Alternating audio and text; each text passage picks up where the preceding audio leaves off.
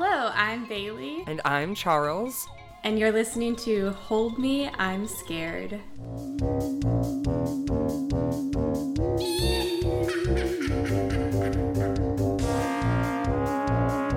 Welcome to Hold Me, I'm Scared, where once a week we pick out one fear and explore it. Yeah. This week we are talking about the fear of flying.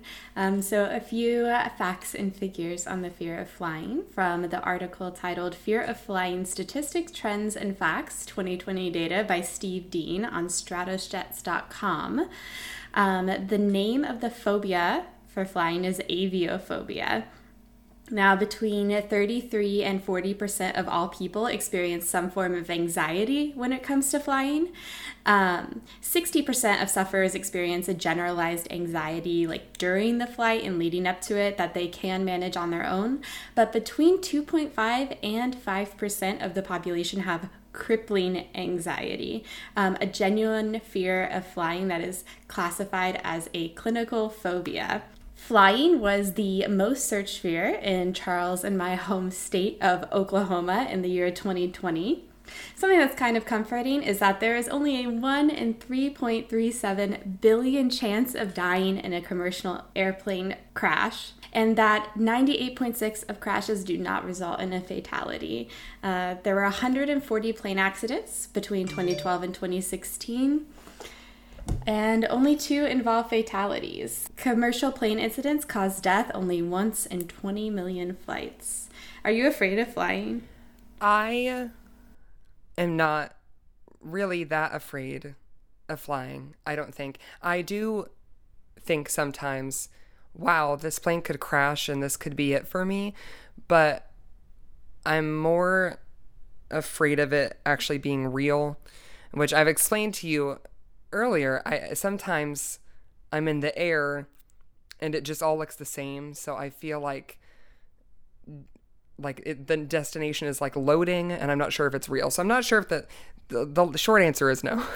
So wait, you think like when you're on an airplane, you're in this like liminal space where the world beneath you disappears and you're not sure if it's there anymore? Yeah, because when I went to visit you in Japan, flying there, or flying home, I don't remember.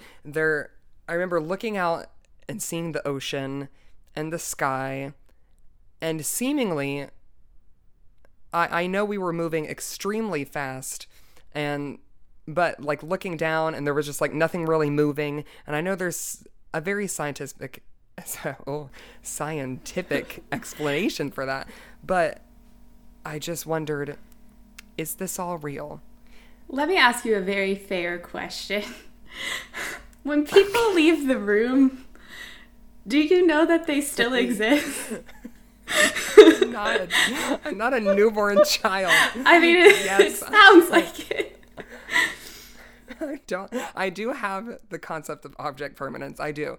I'm aware that the plane could crash. Right. Okay, circling back, I am aware that could happen. But honestly, when turbulence happens, I like it more. I just like the feeling of like kind of like a nice little softly bumpy ride. Yeah. I mean, it's kind of fun, right? It's like being on a roller coaster a little bit. It's fun to me. But what about you? Are you scared of flying? No. I don't think I've ever really been afraid of flying. My worst flight experience was I lived in Japan for a year, for people who don't know. And on my way home, it was like a 16-hour flight, and I was sat next to this 2-year-old like lap child, which I thought like only like infants didn't have to have their own seat, but apparently you can be like a full-grown toddler and just spend a 16-hour flight on your mom's lap. And this kid, like halfway through the flight, threw up everywhere. And that was by far the most like terrifying experience I've had on a plane. I'm just glad that none of it got on you. I mean, yeah, I dodged, but I was like, so this flight had free alcohol, like unlimited free drinks. So like the stewardess would pass by like every couple hours and you could get a mixed drink every time they walked by for free. So I was like pretty smashed 8 hours in when this happened, and I was so close to just losing it myself. And I like looked over at the mom and I was like, I'm going to excuse myself for a moment. And I like went to the little airplane bathroom and was just staring at myself in the like tiny mirror, being like, do not throw up right now.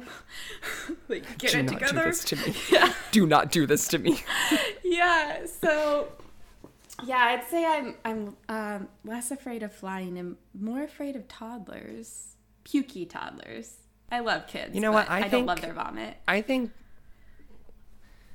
when it comes to like what I'm afraid of on a flight, it's more of if I'm in a window seat, asking the person beside me, like, hey, I need to get out real quick, so can you move? Because I will dehydrate myself in order to not ask the person beside me, like, hey, move it. I gotta piss myself. I started to time it when the other guy would leave. And then I would go and I would try to pee before he came back. It's like a speed run. Yeah. That terrifies. That's like a 8 out of 10. I don't particularly love the idea of any stranger knowing whether or not I have to piss. See, but then on the flip side, I'm like, if I'm sitting on the aisle seat, I don't care if I'm asleep. Wake me up and tell me you gotta go. Like it doesn't bother me if you ask me. It just bothers me to ask other people. Yeah. I think that's how like a lot of people feel. So on a scale of like 1 to 10, how afraid are you of flying? The whole ordeal of it. The whole ordeal. I'm gonna go with a 2. Okay. Yeah. So not really.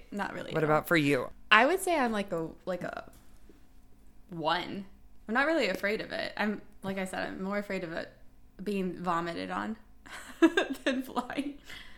I don't like the idea of being stuck in a tiny area with other people, but I think that falls more under like claustrophobia than actual flying. Like, yeah, I'm not super afraid of like. Look, it's not like I think I would be a survivor. Okay, if the plane crashed, like. Oh, you're so small and so frail. I've accepted the fact that like 100 pieces. If the plane crashes and there is like one. I'm the one in 3.37 billion, okay? I will be the one that dies. But I can't do anything about that, you know? And so I just like, I don't know. I'm just along for the ride, baby. I think I fall more into also not liking being so claustrophobic. Like that long flight to Japan, my body just sitting in that position that long, I wanted to die. And that's what made me hope the plane would crash, honestly. Let me tell you a story about sitting in a position for too long.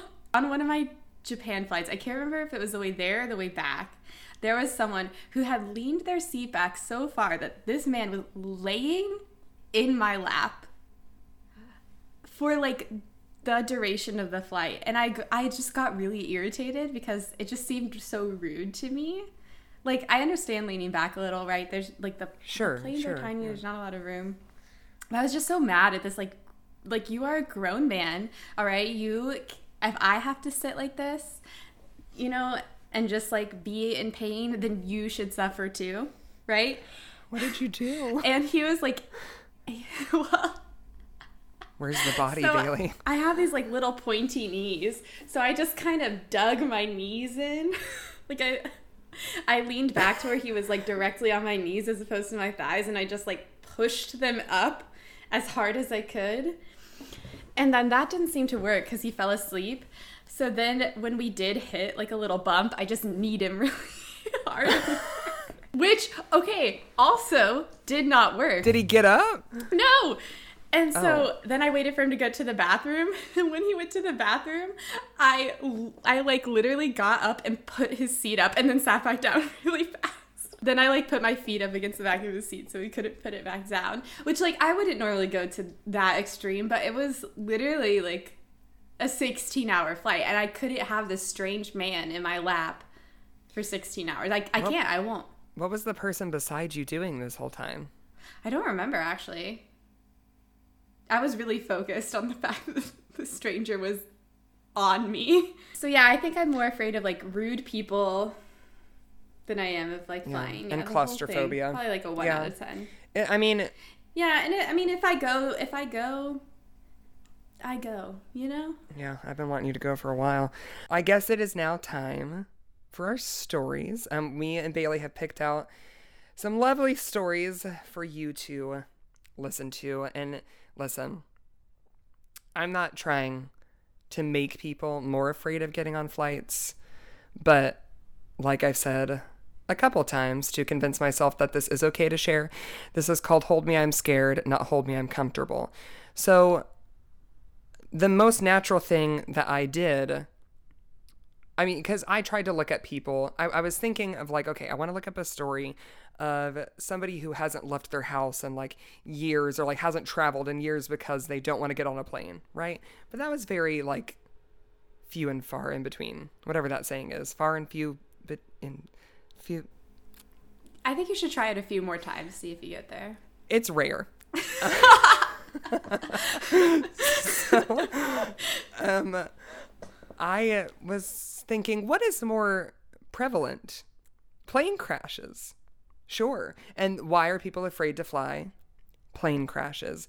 So I have some plane crash stories, and hopefully I don't scare too many people, but I also don't care. So first, Bailey, we have, I think it's a man. I don't know. I don't like it when you say my name like that. It makes me feel like I'm in trouble. Miss, to the principal's office now. Stop it. Don't tell them my last name. I don't want the 4 people that'll listen to this podcast looking me up. Her name is Bailey Birthday. Ooh, would birthday be a last? Okay. No, okay. We're moving on. That was your okay. Let's move on. Okay, so I have a story about. Well, 2 stories, actually. The first one comes from United Airlines Flight 232. The person named Upton Renberg, I don't know if it's a man, a woman, non-binary. Doesn't matter. The crash landing happened in Sioux City, Iowa in 1989 of July.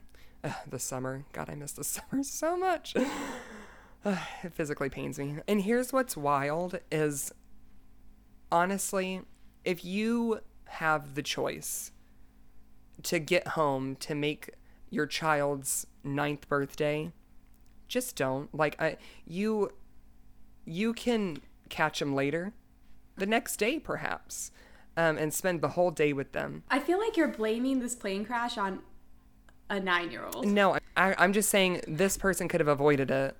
I'm not sure that the other people could have avoided it. Maybe they were all going home for their son's birthdays. Ooh, wouldn't that be weird? I mean, if it's a one... And like, if it's a 1 in like whatever billion chance to get in a plane crash, I bet you it's more statistical that all these people went on this plane to get home to their child's birthday party. Huh. I'm just saying. Yeah, I don't know. I'm not a math person. Here's how the story goes, right? They said, I changed onto flight 232 at the last minute in hope of getting home from a business trip for my son's 9th birthday. Bad idea. I usually ask for a seat at the back, but 9A, a window seat by the left side emergency exit, had been one of the last available. If I'd taken my usual seat, oh my God, I would be dead. That's not funny. I don't know why I laughed. They continue. I was sitting in front of a flight attendant, and just over an hour into a journey, I leaned over to her and said quietly, this still makes me laugh. The pilot is flying this plane in a very strange way. There had been a loud explosion, but an announcement had reassured us that we had only lost 1 engine. Everything seemed to return to normal. The attendant softly said, hydraulics. I didn't know everything on a plane worked off the hydraulic system. I'm sorry. And it had lost all power. This conversation is bananas to me. So they have heard you're on a plane, right? You've heard an explosion. And then the pilot comes on and is like, guys, it's cool. It's just 1 engine. We have another. And instead of being like, what the fuck, or screaming, or, you know, if it was me, I literally would have been like, what do you mean? Ah! Ah! I would have been running through the aisles screaming, okay? He's like, ma'am, excuse me, this seems weird. And then in response, she just says, hydraulics. That's not an answer. Yeah, she doesn't even say, like, it's not. But honestly, his wasn't a question. And hers wasn't a question either. It's just two comments to each other. Yeah, I see, if I were a flight attendant, I would more likely be like, hey, it's nothing to worry about. Probably just the hydraulics. That happens all the time. They make weird sounds. Okay, but I wouldn't accept that answer either. Because I'd be like, okay, I'm dumb, and all I know is that we are supposed to have more engines than we have right now. I am thousands of feet above the ground, and I've heard an explosion. So I would need, like, a little bit more. Well, see, and I would tell you that from, you know, just knowledge that I have, a plane can go quite far with just one engine. It's not opportune. I'd rather have both. I know that might be a controversial take. I'd rather have the number. I would rather land with the number of engines that we took off with. I mean, everyone would rather have both, but the good thing about having two is if one goes, you still have the other one. However, that was not the case on this day. The flight attendants, he said, gave every appearance of the business as usual. Then 30 minutes after the explosion, they told us to adopt the brace position.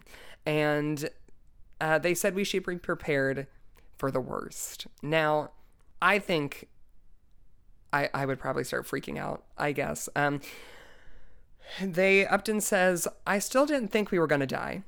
I assumed they would be able to get the aeroplane down. It was quiet, and I remember taking off my tie. I don't know why. I just put my reading glasses in my shirt pocket, tied my shoelaces, and waited. Like... Did everyone on this plane take, like, 10 Valium before they took off? I think so. Like, everyone just seems so calm. Well, like I said, they're all trying to get to their kids' birthday parties. You gotta keep your eye on the prize. They said that they later learned that we hit the ground at 260 miles per hour. And the normal landing speed is around 150 miles per hour. So quite literally 100 more miles per hour than you're supposed to land. They said the right wing hit the ground first and started a fire.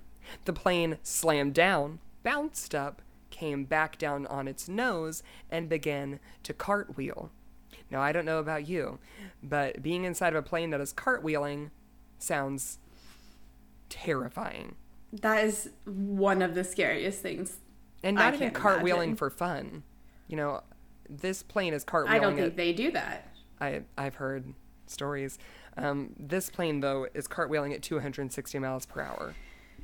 Jeez. That would be so horrifying. Do you think that you can even, like, understand what's happening while it's happening? Or do you think it's just like this...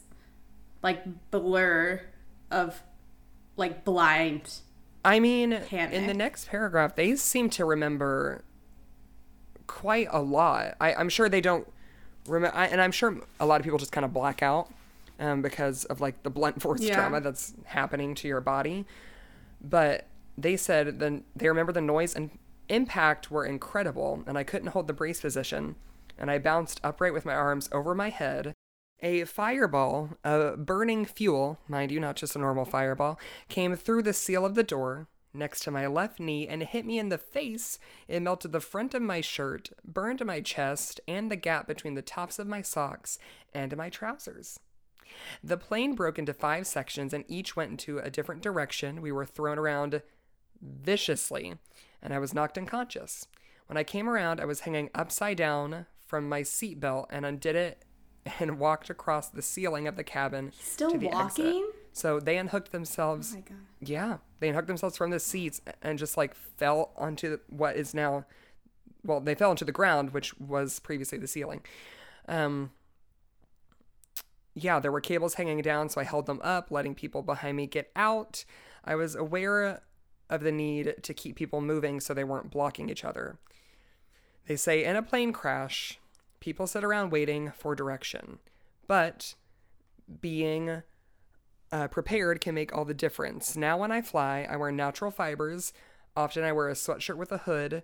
A man in the burns unit with me was a flight engineer, and he told me that when airline personnel are passengers, they are taught to cover their heads with a blanket in an emergency landing.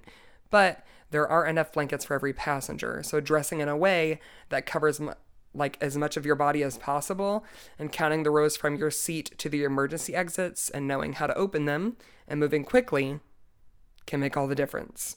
You are the person you have to look to save your life. That's kind of profound. That's crazy. You never think about fire as something you have to worry about when you're flying. Thankfully, we've discussed, both you and I have always enjoyed wearing a hoodie on the plane. Oh, yeah. So I'm very into the hoodie plane look. Hoodies are the ultimate travel attire. Because planes are always freezing, too. Yes, they're always so cold. Because you're, up in the... Wear all your clothes. Yeah, wear a parka, man. Just, save on that luggage. Just wear it, you know? Get one of those hazmat suits. Just wear that. Well, natural fiber. Get one made... Get, a tracksuit. There you go. I think those are making a comeback. Do you remember the Juicy Couture suits? Those were a look. That is so scary, though. I can't believe that... Did you ever indulge? In the Juicy Couture suit? No, in a plane crash. I was way too poor for that. Oh, no. Did you ever indulge in a plane crash? Nope, neither. Can't say either. That's crazy that they survived, I know. Though. And walked out. And, literally walked away. They had a lot of burns. I can't believe that. I guess, but, that's getting off pretty nice. The rest of them were dead. I don't know how many survivors there were. But that's not all, folks. We have one more person. Mercedes Ramirez Johnson, 34 when they told this story. The flight, American Airlines Flight 965, crash-landed into a mountain in Colombia on the 20th of December in 1995, so really not that long ago. It was their 21st birthday, and their parents were on their way to Cali, Colombia, to spend Christmas with the father side of the family. It was around 9 p.m. and they were only about 15 minutes from landing. Oh, that sucks. I didn't even remember reading that. Only from 15 minutes away from landing. Ugh. When, without warning, the pilot pulled the nose of the plane straight into the air. The cabin was shaking violently. The turbulence was unbelievably strong and there was panic. Obviously. Oh, you mean someone didn't look at them and just say hydraulics and everyone was cool with it? No, my mother was in the row in front of me. I was next to my father in the exit row over the wing. But I remember hearing my mother praying. Her voice calmed me down, and I didn't think we were going to crash or die. I just kept thinking, hurry up and fix this. Straighten it out. I guess humans from these two stories were just oh my God, what an inconvenience. That is kind of sweet that, their mom's voice calmed them down. It's a really sweet detail. It's a really sweet detail. And you'll find out more later why that's such a sweet detail. Yeah, so after they were oh, God, what an inconvenience, just fix this. Then we heard this incredibly loud booming sound from the back of the plane, and there was a strong vibration. I grabbed my father's hand, and he held mine really tightly. Oh, I put my head in my lap and closed my eyes. When I came round, I was disoriented. Everything was in pieces all around me. The middle of my right thigh was bent and the bottom half of my leg was behind me, but I couldn't feel any pain. I was laying in the aisle and I could hear a man's voice outside, so I dragged myself towards him. He pulled me out. Only four of us survived, all from the middle. Oh my God. Only four of them survived from the middle section of the plane. We waited 18 hours on the mountain for help. And this is in December. Oh, God. I don't know what December Colombia is like, but I assume you're on a mountain, probably a little cold. I mean, 18 hours, yeah. I'm sure they're all. This person's really injured. I'm sure all of the survivors were terribly injured, and you're just stuck. You're just waiting. Yeah, for 18 hours. That's almost an entire day. And it's horrific. Like, I'm sure more people might have survived had it not taken so long. This is the craziest part to me, though. I'm not sure who in their right mind would think that this was okay, but they go on and say, "It wasn't until I got to the hospital that I realized how badly I was injured. My leg was broken. I had injuries to my spinal cord, my back, internal injuries from the seatbelt, broken ribs. And that's not the worst of it. Reporters came into my hospital room disguised as doctors and nurses and on live television told me my parents had passed away. I've seen the footage of that interview, but I don't remember talking to them." Oh my God, what the fuck? I know. How does that even happen? Like, I don't know. And how, like, did multiple people get like doctor disguises? And then also, like, get, like, a camera crew in there? And then, like, is there no... This is in the 90s, right? Yeah, 1995. I mean, was there no, like, journalistic standards back then? I don't know. I was an infant, so I don't remember. I also was. I don't... I just... I can't imagine. Like, you're in need of ratings that much, so you... go to somebody's, like, it wasn't even they just went like as themselves and were like, "Hey, like, are you, like, we're from CBS, like, how are you feeling, bro?" Like, that's not how news anchors or news people, reporters work, but would have been better than, like, they disguise themselves as doctors and then was like, "Oh, by the way, also your mom and dad are dead." Like, God, that's disgusting. This is what I can take from this. Always double check data entry, things that you're writing, before you send things in. Just a brief once over, okay? Because it was later discovered that 15 minutes before the plane crashed, the pilots accidentally entered the wrong code into the flight computer. They didn't realize we were heading into the mountains until the ground proximity warning system started to sound, and that's when they pulled the plane up, and that loud booming sound was them hitting the mountain. So I feel like when you are in control of something like a plane, you making like a small typing error should not cause the death of almost everyone on that plane. Like, have we fixed that? Because now I'm getting a little more afraid of planes. Have we fixed that? Can you tell me that we fixed that, please? I mean, I don't have the ability to reassure that that's something to not worry about anymore. But I will say, plane crashes are rare. So get on that plane and jet set around, or take a boat. Honestly, there's a lot of boat crashes. Don't travel. You know what? If you have to, walk. If you can't walk that far, stay home. Those are insane stories. Good job. I know. Thank you. Thank you so much. All right, so it's my turn now. So you have a story? Yeah, you have a little story for me? You're editing that out. Okay, so I am going to tell the story of the deadliest hijacking in history. Ethiopian Airlines Flight 961. So this took place on November 23rd, 1996. It was a flight from Addis Ababa to Nairobi, and it had other stops that it was going to, but it happened in this leg of the journey. My resources for this story were Wikipedia and season 4, episode 9 of I Survived. In that episode, Franklin Huddle, who was the U.S. Consul General of Bombay at the time, tells his firsthand account of the hijacking. So a lot of this is going to be from his perspective. So he starts off by saying that him and his wife, so I've looked at the pronunciation of this name a few times, and I've found like several different pronunciations, so I'm sorry if this is wrong, but I believe it's Chanya, and then her nickname was Palm. Like Palm. I want to know where they got that nickname. Like, is it a cheerleading thing? pomegranate related? I don't know. I have no information regarding the nickname. Only that it existed. I mean, I probably won't forgive you for that. Okay. Ever, but it's fine. You will learn to move along. So they were on a vacation, and they were on this flight to Nairobi from Addis Ababa, and at the last minute, their seats got upgraded to business class. So they were on the plane, which was a Boeing 767, and then they were like sitting in like the normal economy class, and someone came up and was like, "Hey, these spots opened up.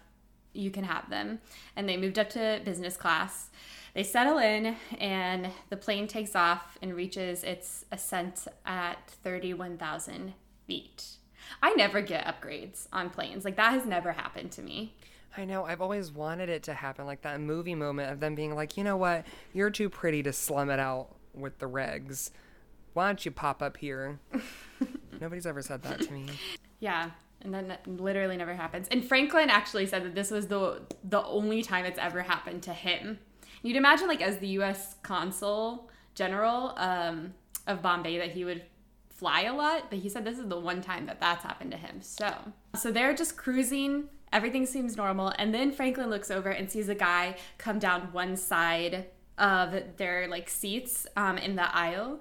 And he's carrying what Franklin describes as a shoebox with wires.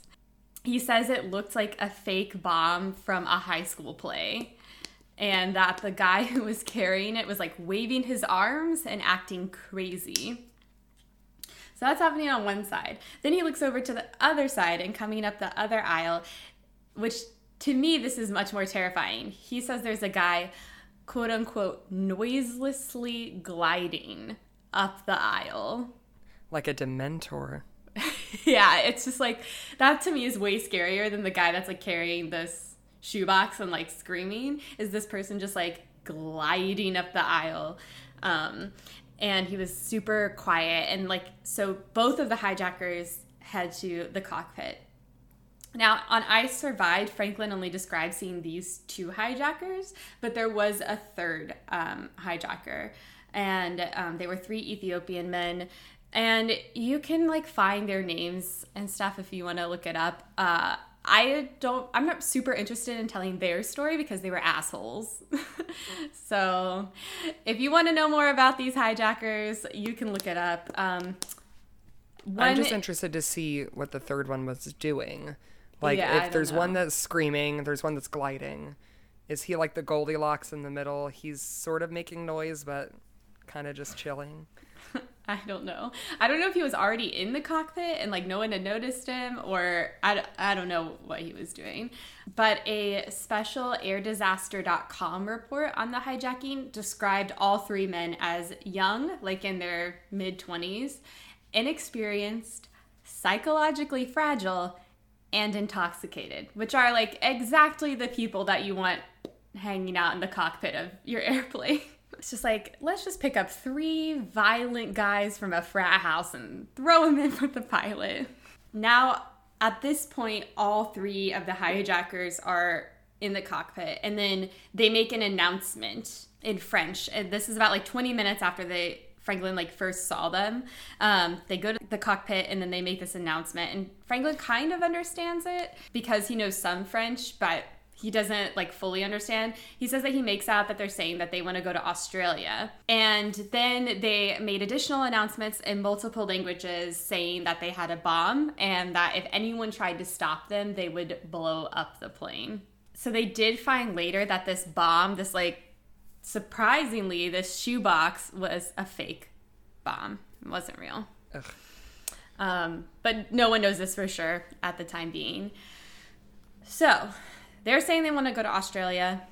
Australia is, like, 5,300 miles from where they are now. And Franklin knows, like, approximately how long it would take to get there because he has some experience piloting small planes. And he knows, like, they're not going to make it with the fuel that they have.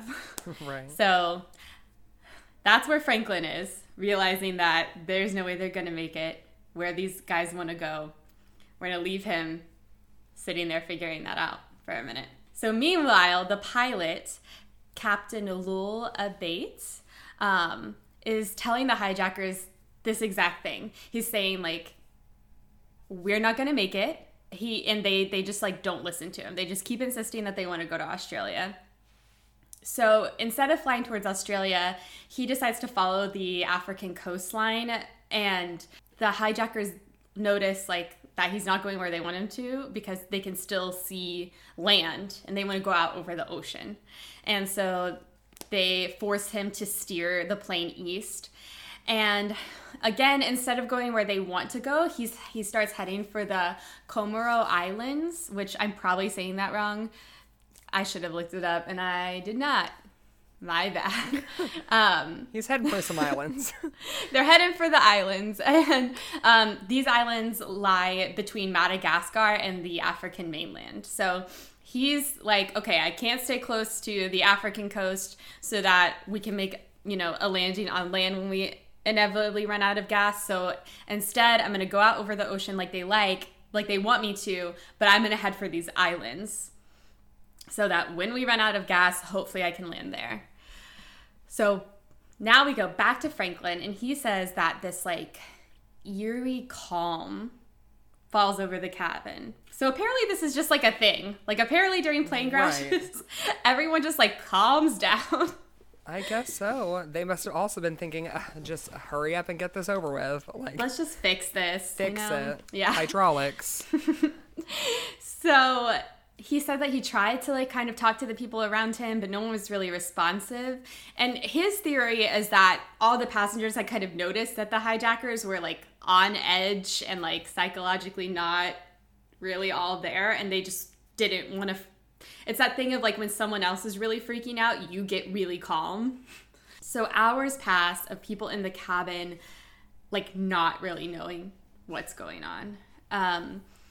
In the meantime, one of the hijackers stays in the cockpit, and the other two, like, go into the cabin. But I don't know if Franklin saw them because he doesn't mention them, or it might have just not been in the episode. But they're kind of, like, managing the passengers while one person stays in the cockpit managing the pilot. So they're almost to the Comoro Islands, and the plane is almost out of fuel. And the captain keeps telling them, we are going to crash. We're not going to make it where you want to make it. We're not going to make it. And he starts circling the area of the islands, hoping to be able to land there because they're about to run out of fuel. So as he's circling these islands, the engine flames out. And the hijacker that was, and this is the right engine, so they still have one, which apparently I've learned today is good enough. But the right engine flames out. It is good enough. And hydraulics. And the hijacker that's with the captain briefly exits into the cabin to talk with the other hijackers. So the captain takes this opportunity to grab the, like, microphone that's in the cockpit and make the following announcement. And we have, like, a transcript of it. So he says, ladies and gentlemen, this is your pilot. We have run out of fuel and we are losing one engine at this time. We are expecting a crash landing, and that is all I've had to say. We have lost already one engine, and I ask all the passengers to react. And then there's something unintelligible. And he says, to the hijackers. And then it cuts off because once they hear the announcement, the hijacker that had been monitoring the captain goes back to the cockpit and strikes the microphone out of his hand. And we know what happened during this altercation because there's something called a cockpit voice recorder, which, like, just records the conversations in the cockpit. So although the passengers couldn't hear it, we know because of those records what was being said.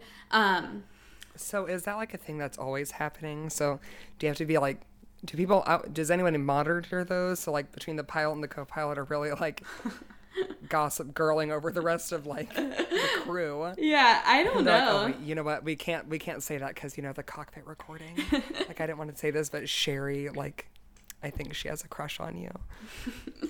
Yeah, I don't know. I didn't even know this was a thing until I read that story, but I think it causes drama ever. I think it does. Someone's going over the transcripts and is like, I heard what you said about me, bitch. Right. Like, I think I think there's somebody, like there's, they all come, like the same airline, like American Airlines, I don't know. There is Mike in Human Resources who gets all the recordings, and you're like not really supposed to listen to him unless something goes wrong. But you know, Mike obviously is a gay man, and him and his best friend listen to, like they get all the details, so they know what's up. There's just like this old queen and this like, and his like mouthy little woman friend, right? Just sharing cocktails, reading over the right. They're like the cockpit voice recorder transcript. I love that for them. Good for them, Mike and what's her name? Scarlett. Why not? Mike and Scarlett. American Airlines. Shout out to Mike and Scarlett at American Airlines. So this is the transcript from the cockpit voice recorder shortly following the announcement being cut off. The captain says, "For the sake of my responsibility, at least the passengers must know the condition." The hijacker says, "Descend it, increase the speed further. Captain, it doesn't make any difference. Please, all the same, we are going to die. Why don't you? I thought there is no need to. For the passengers." And then the recording cuts out. So they were speaking in both English and another language. So that's why it's like a little off. But we get the gist of that. Like the captain is like, "Please let me tell these people what's going on." And the hijacker's just like, "Take this plane down and take it down fast." See, now in this situation, I'm not saying this is what I would do, but my thought is, if you're the captain, you only have like a couple seconds. I'd be like, there is like 80 people on this plane, and there's 3 hijackers. I need you all to like revolt. Grab the hijackers so that we can land safely. There's like, way more of you. Yeah, right. Because, I mean, honestly, they could have. And there probably would have been less. But you have to keep in mind, they think these guys have a bomb. Oh, that's right? True. Yeah. Like, and like in that situation, are you really going to take the risk of it being a fake bomb? No. Yeah. Yeah. I mean, yeah. No.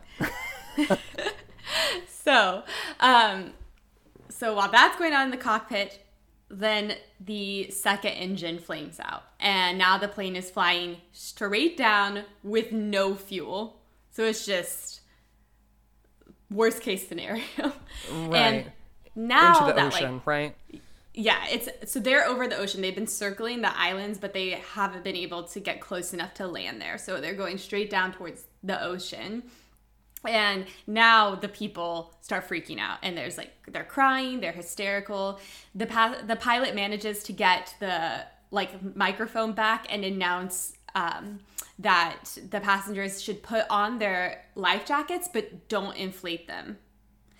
And Franklin in the cabin then hears all this like pop, pop, pop, pop, pop, the sound of people inflating their life jackets, which is exactly what they were told not to do.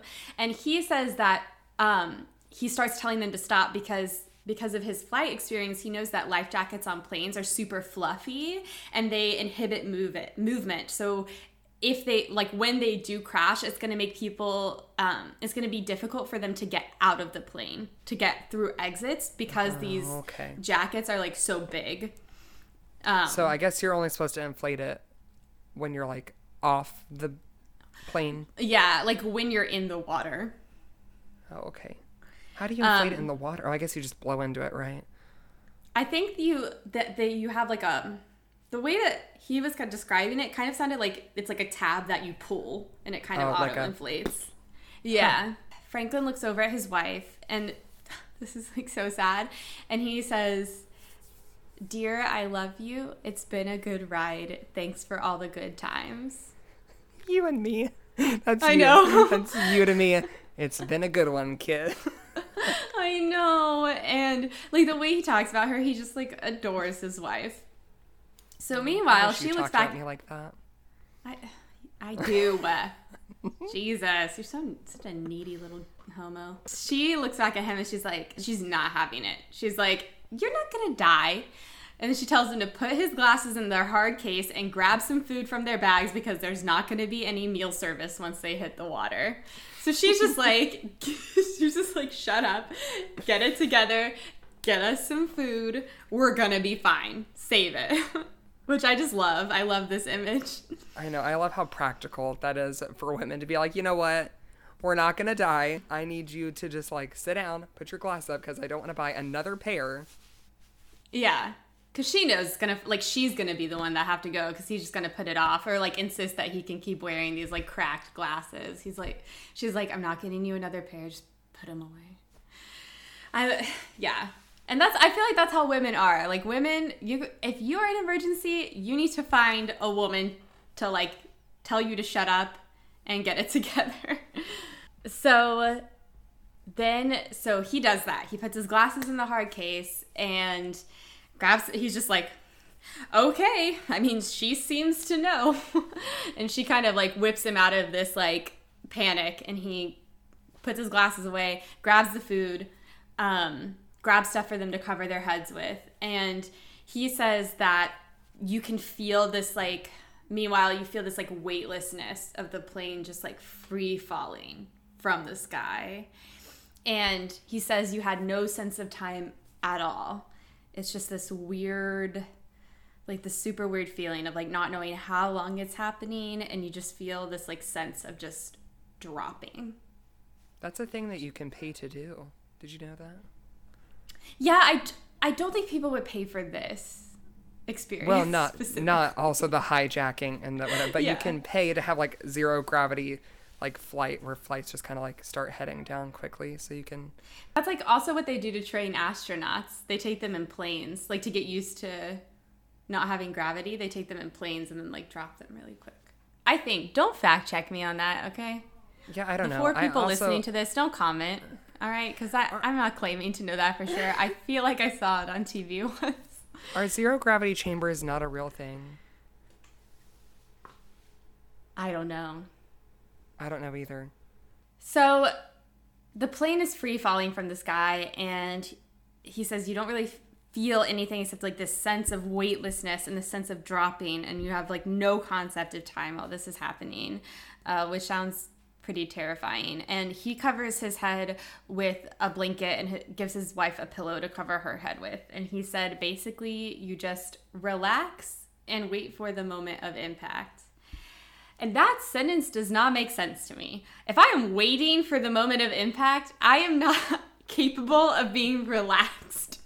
Well, but what else are you going to do? Well, like, I'm going to panic. In theory, I would love to relax. Okay, I would love to be a hydraulics person, but I would be losing my mind. So the captain, he tries to make an emergency. So as they're like free falling, he tries to direct the plane towards the Prince Saeed Ibrahim International Airport, which is on the island. But the hijackers start physically fighting with him. And at the last minute, that causes him to lose his point of reference. So he like can't see the airport anymore. And he just like loses it. He can't locate it again. So he then tries to ditch the aircraft in shallow waters, like about 500 yards off of the coast of the islands, and in like the hopes that because the waters are shallow, it won't be like a full water landing, and there'll be something for like the plane to hit to like slow its momentum and to kind of like skid it to a halt. And he attempts to land parallel with the waves instead of like against them to try to smooth that landing. But seconds before they contact the water, they make contact with the water, the aircraft suddenly banks left about 10 degrees. And that causes the left engine and the tip of the left wing to hit the water first. And the engine strikes a coral reef, which slows that side of the aircraft and makes the whole plane just enter the water unevenly, and on impact, it just breaks apart. So there is actually video of the crash that you can see that was taken by a tourist, and I watched it. If you're like scared of plane crashes, do not watch this video, but it's horrific. It literally like hits the water and then just disintegrates, like pieces of it just fly in all directions. I've never seen anything like that. So except for the rear part of the plane, which stayed a little more intact, the rest of the plane just starts sinking super rapidly. And Franklin describes this as like a 100-mile-an-hour washing machine accident. So they hit the water, and he blacks out, and he's thrown clear of the wreckage. And then he comes to not long after, and he immediately starts looking for his wife. And he looks to his right, because that's the side that she was sitting on in the plane, and she's not there. And he says that, like, his heart just sinks. But then he looks to his left, and there she is. They just, like, swapped positions when they were thrown from the plane. He said, I thought this was really sweet. He said, "I'd survived a plane crash. My wife had survived a plane crash, more importantly." Aww. And they were both still seatbelted to their chairs, so he unstrapped himself and went to her. And he was bleeding profusely and knew that he was going to die if they didn't get help. But luckily, both showed up very quickly and transported him to the hospital and other passengers. Unfortunately, 125 passengers and crew members and all three hijackers were killed. Many of the passengers actually did survive the initial impact of the crash, but because they inflated their life jackets before they crashed, they got pushed up against the ceiling of the fuselage and were unable to exit, and then were drowned when water filled the broken plane. Oh my God. Which is you can't just take it off? I guess not. No. And I mean, I'm sure they were injured, and it says that they sunk really rapidly, so I'm sure there wasn't a lot of time. An estimated 60 to 80 passengers drowned that way. That's awful. Because they were trapped by their life jackets, yeah. And they were either, like, unable to unstrap themselves from their seats, or they were, like, pinned against the roof of the plane and were unable to exit. And the captain actually did survive, and for his actions, he was awarded the Flight Safety Foundation Professionalism in Flight Safety Award. Oh. So at the end of every episode of I Survived, they ask the person, like, why do you think you survived? And Franklin said, "I survived because I had a wife who was competent." Which is just so sweet. Like, he credits her for his survival, her, like, level head and, like, clear thinking, and getting him together and telling him he was going to live. And he also attributes their survival to that last-minute flight upgrade, which, like I said, had never happened to him before. And it turns out that they were moved from a row where everyone died to a row where everyone lived. And he said, "We got a lucky break from those above." Yeah, I guess so. That sucks.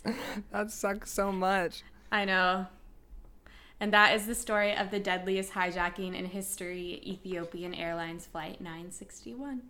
I want to know why those hijackers wanted to go to Australia, because it sounds like a very deadly place to go to, but like you said, they were unstable. So I think I don't know, like, did they just want the plane to crash? Like, yeah, so that's what the captain actually in an interview later said, that the way they were talking, they actually didn't care about where they were going. They wanted them to go out over the water, and they wanted the plane to crash.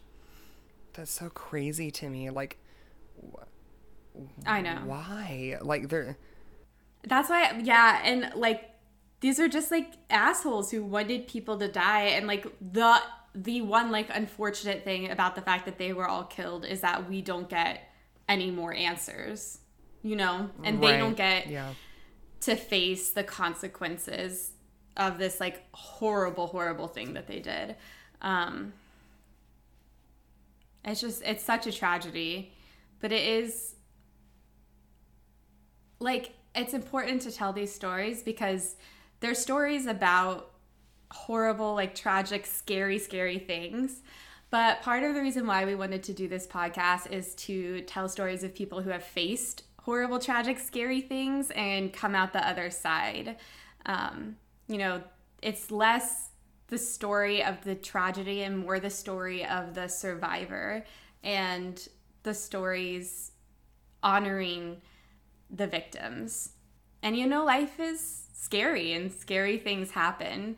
But I think when we look fear in the face, it just gets a little smaller and a little less terrifying. Right. And the more you understand, like, that, yes, your fears are valid, but most of the time, like, the thing that you're most afraid about is less likely to happen to you than it actually happening to you. You know what I mean? So, like, yes, it's 100% valid, but as we've seen, these instances are very, very, I'm not even going to go for that saying, rare, but far and few in between, few and far in between.